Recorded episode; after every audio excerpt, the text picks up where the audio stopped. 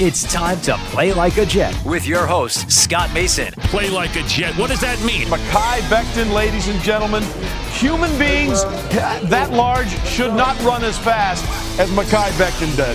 And if you like people just abusing other humans, the Mekhi Becton tape is for you. Denzel Mims with another monster score of 70 yards. Quick pass to Crowder trying to get him out of space. Slows a tackle, and there he goes. Crowder! It's a foot race, and Crowder is in there. A 69-yard touchdown. Darnold escapes, trying to buy himself some time. Fires end zone. It's caught. Incredible play by Darnold. Hill hit immediately when he got the handoff. You know and that's it's the QAnator. oh my gosh. Listen, thank you. From the TOJ Digital Studio, this is Play Like a Jet. My name is Scott Mason. You can follow me on Twitter at Play Like a Jet One. And it's time for the Jets Browns pregame report. This is the final home game of the year for the Jets, although it's weird because you wouldn't really know the difference since there are no fans allowed. And of course, to talk about this, we bring in the owner, the operator, the lead reporter, the whole shebang over at jetsinsider.com. And above all of that, a very big deal, Mr. Chris Nimbley. Chris, what's going on, buddy? Yeah, hold on, hold on. I'm just got to work my way up under out of this all this uh, Zach Wilson, Justin Fields, and Trey Lance tape. I'm currently buried in. Um, no, that's that's about it. I, and I'm actually lying because I haven't gotten to the tape yet. Just getting ready to just fully bury myself in this tape and have all the takes to fire off for you guys. But right now, you know, we're just gonna have to sit there and and just wallow and you guys are gonna have to wallow in your misery for a little bit longer to recover from the Trevor Lawrence losing most likely losing out on him. But it does look like there's going to be some uh, some tempting options there at quarterback elsewhere. So at least you can get a little excited about that. A lot to come in the Jets offseason, no question. You've got free agency, the draft, and of course, the coaching search. And we will get to all of that once the season is over with. But for now, final home game of the year against the Browns. Let's talk injuries. And if you've been injured because of somebody else's negligence, then you know that can be a life changing event. And when that happens, you want a strong legal team fighting for you to make sure you receive full compensation for your injuries. You want to be able to call your legal team whenever you want. You don't want your file to be on a shelf with hundreds of others, and you don't want your lawyers to be afraid to go to court. Here's what you do want the legal team at Faruqi and Faruqi. They give every client their personal cell phone number to call 24 7. They limit the number of clients they represent at one time. They have a long track record of taking on insurance companies, corporations, and the government in court. And best of all, they have a long track record of winning. Prior results do not guarantee a similar outcome. Learn more about them at nylegalteam.com. That's nylegalteam.com. And Chris, really not a lot going on with the injuries. We already talked earlier in the week about Quinnen Williams going on IR. That's a shame because he had such a great season, but it's much better that he rests and gets completely healthy. However, he will have a replacement on the defensive line as Foley Fatukasi comes back because he was out last week due to the coronavirus protocols. He's in, so Nathan Shepherd, who played for Fatukasi last week, will now play for Quinnen Williams. Is there anything else I missed? That seemed to be really the major injury situation with the Jets, right? Yeah, it's pretty. It's a, a light injury report so far. Quinnen Williams on there, but he's we, we already talked about that. He's on IR now. Javelin Guidry is also has a knee injury. He's been a little banged up. Uh, I know he didn't practice early in the week. We'll see if he's able to go for the game. Uh, but yeah, so it, it's a light injury report this week. Prediction time, Chris. I think the Browns are going to come in here and wipe the floor with the Jets. I think the Jets had their Super Bowl last week. They got their big win, and now I think they're going to fade away into Bolivian, as Mike Tyson liked to say. We did get the crazy last minute news that because of coronavirus protocols, Jarvis Landry, Rashard Higgins, and Donovan Peoples Jones, the three best receivers that the Browns have, not counting Odell Beckham, who's obviously already out for the year, are not going to be able to play. So clearly that will help the Jets. I think they'll at least put up a fight for part of this game, but the Browns are just too talented. Their offensive line is going to push around the Jets without Quinnen Williams. That tandem of Chubb and Hunt should do some real damage. And then on defense, I fully expect Myles Garrett to give Sam Darnold a workout all day. I think the Browns will probably win this one, something along the lines of 27 10. Like I said, I think the Jets will be competitive early on, but eventually the Browns will pull away. I want to start by talking about how this year uh, is I've never gotten more things right about the NFL than I have this year. Uh, I've, I've gotten almost everything uh, pretty de- damn close to right about the Jets this year, and I couldn't have possibly been more wrong last week. Because this this time last week I was talking about how I think the Browns are the sneaky team that they might actually beat, just because they're still the Browns. And uh, if there's one team that would lose to the 0 14 Jets, if this was would have been the case, it would be the Browns. No matter how good you think they are, they they would still find a way to end up uh, losing that game and give the uh, winless team their first win. But now that that's over, I have all the confidence in the world that the Browns are going to do 2020 Browns stuff, and they're going to run all over the Jets. And I li- mean that literally because Kareem Hunt and Nick Chubb are probably each going to have 100 and something yards. Um, I know the Jets defense doesn't get gashed like that on the ground, but I think the Browns are just going to overpower them. The Browns defense is not very impressive. Myles Garrett hasn't even looked that great since he's come back from the COVID. But the Jets offense, and people were talking about Sam Darnold in the offense last week, and they still barely cracked 200 yards passing. Uh, they're not they're not going to be able to do enough to win this game. The Browns are going to win this easy. Um, I, I 30 30 10 sounds about right. With that, Chris, let's jump into the mailbag. And we'll start with Brian Gowiski, who asks Was Chris ever a Jets fan? I'm pretty sure the answer to that is no, right, Chris? No, the answer to that is is actually yes. Oh. Um, so I, w- I want to try to see do I take you through the my entire history of fandom here or see I am I'm weird uh, fan wise with all sports number one, it's there's a lot to do with the fact that I've always kind of rooted for players more than teams, but I also moved around a lot as a kid. So I've been a Yankee fan my whole life because my dad was a Yankee fan, and I was that was the first team, and I stuck with that. But when I first started paying attention to basketball, I lived in California, and Magic Johnson, I was a Lakers fan. But then I moved to Houston, kind of had an affinity for the Rockets when I went to games there. Then in New Jersey, I, I just adopted the Jet, the Nets. and when I first started paying attention to football, it was when I was lived outside of Houston. I was an Oilers fan. I was Warren Moon fan. And even when I moved to Jersey, I stayed an Oilers fan. But then they moved to Tennessee, and I sat there being like, "All right, do I stay with te- the, them, or do I move? Then they traded Warren Moon to the Vikings, and I said I need a whole new team. and then I did what uh, you know people do is I picked the team that was local, and I couldn't pick the. I knew at, at this point I couldn't bandwagon on the Giants, so I had to go with the Jets. But then shortly after that, I adopted my uh, college basketball motto, which is really uh, college basketball. I was a UNLV fan one year, a Carolina fan another year, a Michigan fan one year, which which was really hard because there's no team in sports I hate more than Michigan football. But I love the Fab Five, so I was I rooted for them. So I I always just kind of rooted for whatever team I like watching the most. There were certain teams that I always hated, and they're basically all the Boston teams. Um, that comes in large part to doing two years, my first two years of college, right outside of Boston. Um, but I've always just kind of been like, yeah, let me just root for the teams I like watching the most. So the fandom was always a weird thing with me, and I never got fully invested in it. And it there's uh I subscribe to Bomani Jones's theory about getting off that narcotic where if a fan if a team is bringing you nothing but misery, then you need to get off that narcotic. It, it ain't there ain't bringing you any joy.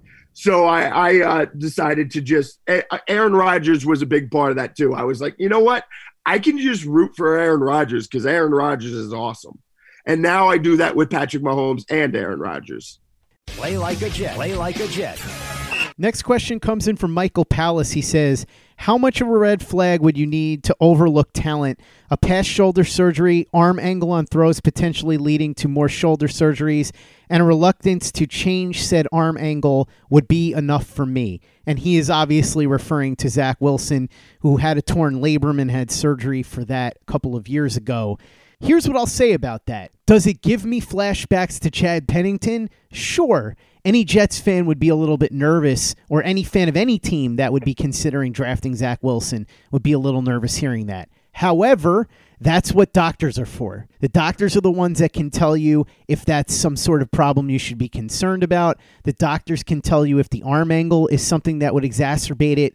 So that's really what my answer is. If you really like his tape and you think he's going to be an excellent quarterback, rely on the medical professionals to tell you whether or not it's a substantial medical risk. If they tell you it is, then pass. If they tell you it isn't, then don't pass. That's really all there is to it. And thankfully, we happen to have a medical expert who is a frequent guest on this show and a friend of mine, Dr. Steven Stoller, former 35 year orthopedic surgeon. He's performed a ton of sports surgeries. I asked him if he would be concerned about Zach Wilson's previous surgery for the torn labrum, and he said, Not at all. Usually, a torn labrum is in the front of the shoulder. Results are very good with arthroscopic repair. Drew Brees tore his labrum front and back his last game with the Chargers, and look at his career. I was with Dr. James Andrews, who operated on Drew Brees when Nick Saban, as coach of the Dolphins, chose Daunte Culpepper over Drew Brees because he thought Brees was damaged goods. Dr. Andrews was pissed. Then I asked Dr. Stoller if he would be nervous at all about the arm angles that Zach Wilson takes when he throws the ball. Dr. Stoller said, no, not at all. If the labrum is healed properly, he should be fine. The sidearm angles are less stressful to that part of the shoulder. Loading up the football behind his ear puts the shoulder in the worst position possible, similar to a pitcher. And in addition to his medical opinion, Dr. Stoller had a funny story for me. Apparently, he's staying in a hotel in Jupiter, Florida, while his house is being finished.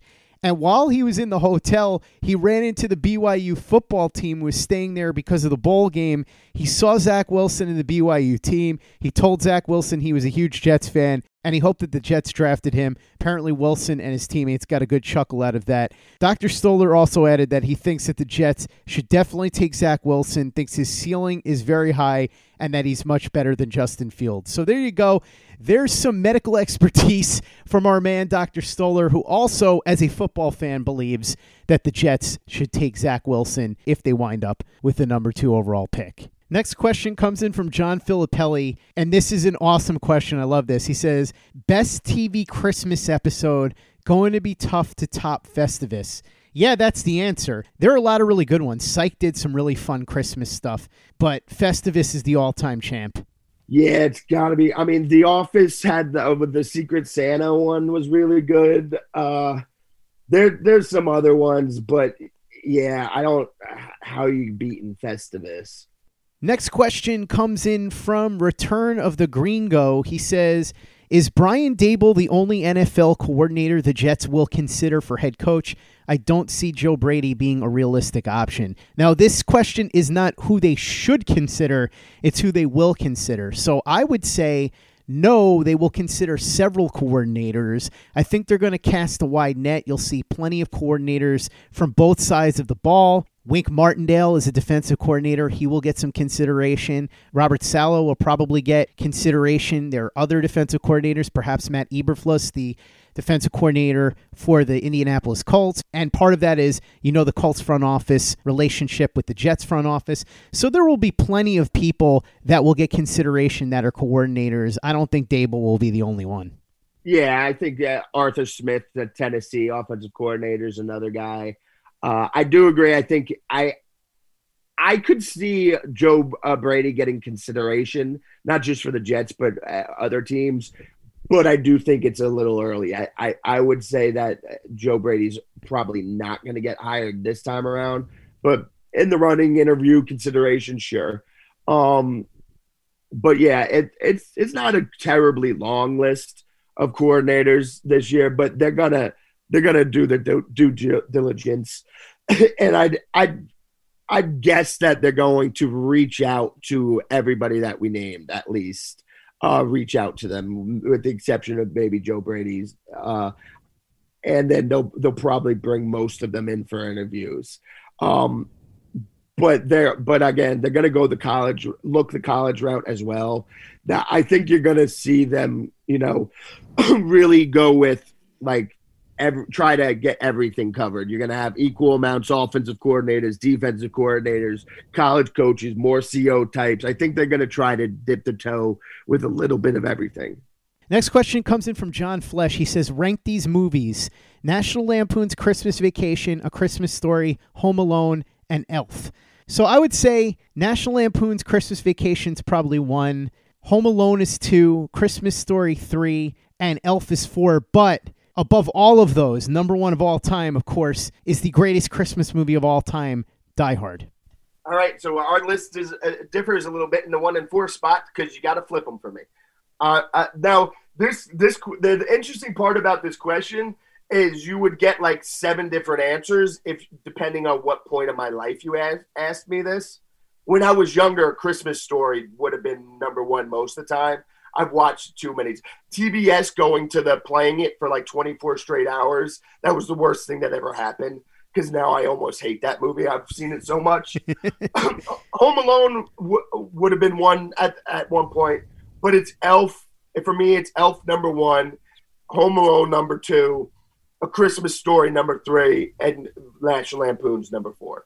Next question comes in from JP Waxer. He says, Is there a way to judge these college QBs under NFL pressure? They all look great, but seem to have all day back there and wide open targets.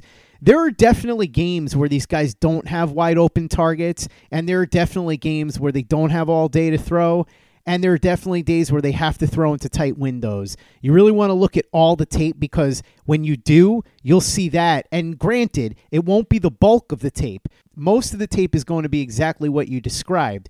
But if you watch the parts of the tape that show what I just talked about, you can at least start to get an idea for what that player is like under pressure in adverse circumstances. Now, they're going to face it a heck of a lot more in the NFL, so you're projecting, but that's why it's so important to really dig in on the tape because when you do, that's when you'll start to see more of that stuff. Okay, so everything you just said, I'm gonna uh, just pretend I repeated it, and now I will add that this isn't anything new. This this is the what the situation is every year with quarterbacks that every quarterback that's ever been drafted and every quarterback's been evaluated because the talent disparity in college is so huge. And like Peyton Manning played eight games a year against no pass rush, against no type of defense. Like that, all these co- players do that. And then they have a couple of games where things get tricky for them. Um, that you're always going to be able to find a couple of those games in there the one what I will just always say is, uh, you know, Zach Wilson earlier in the week had his bowl game and he played really well. Uh, people were just like, yeah, but look at how bad this defense is. He's throwing against nobody. You evaluate the traits, you evaluate the throws, you evaluate all that stuff, and you don't. When you're evaluating the player, you're not paying attention to the defense as much. You're just evaluating the player against it and how they're reacting to stuff. And the throw is the throw. That uh, touchdown he threw in like the third quarter, like I don't I don't care what defense he did that against. That throw was insane. Um and Justin Fields, I've said this earlier in the year that the thing that concerned me about Fields was that everything is always easy for him. And it has always been easy for him. And I pointed that out because it was a rarity that he never faced any type of pressure. And I say this, and the people will be like, oh, same with Trevor Lawrence. He's got an all star team around him. No, things get messy with Trevor Lawrence. They very rarely do with Fields. And they got messy in two games with Fields this year, and he looked really bad in both. I think long term that is actually kind of a good thing for Fields, not for his draft stock, but it, it, this gives him an early chance to identify things he needs to work on and get better from. Um, but the, the reality is like college, you're not going to face NFL type pass rush every every week. It's just there's no quarterback that has faced that. ever. Uh, so like, don't get bogged down in oh they're not playing elite competition every week because none of these quarterbacks are. Trevor Lawrence, the ACC stinks like is is ta- terrible. The Clemson doesn't play a lot of good teams, but then they get to the playoffs and play the good teams and they smoke them because they're just better than everybody else. So there's plenty of games where everything is easy for Trevor Lawrence, but there's also plenty of them where things are messy and he has to overcome that. You would like to see Fields uh, navigate more through there. Um, and you know that if you draft him, that's the main thing you have to work on. But the I, I wouldn't get too caught up in stuff like level of competition.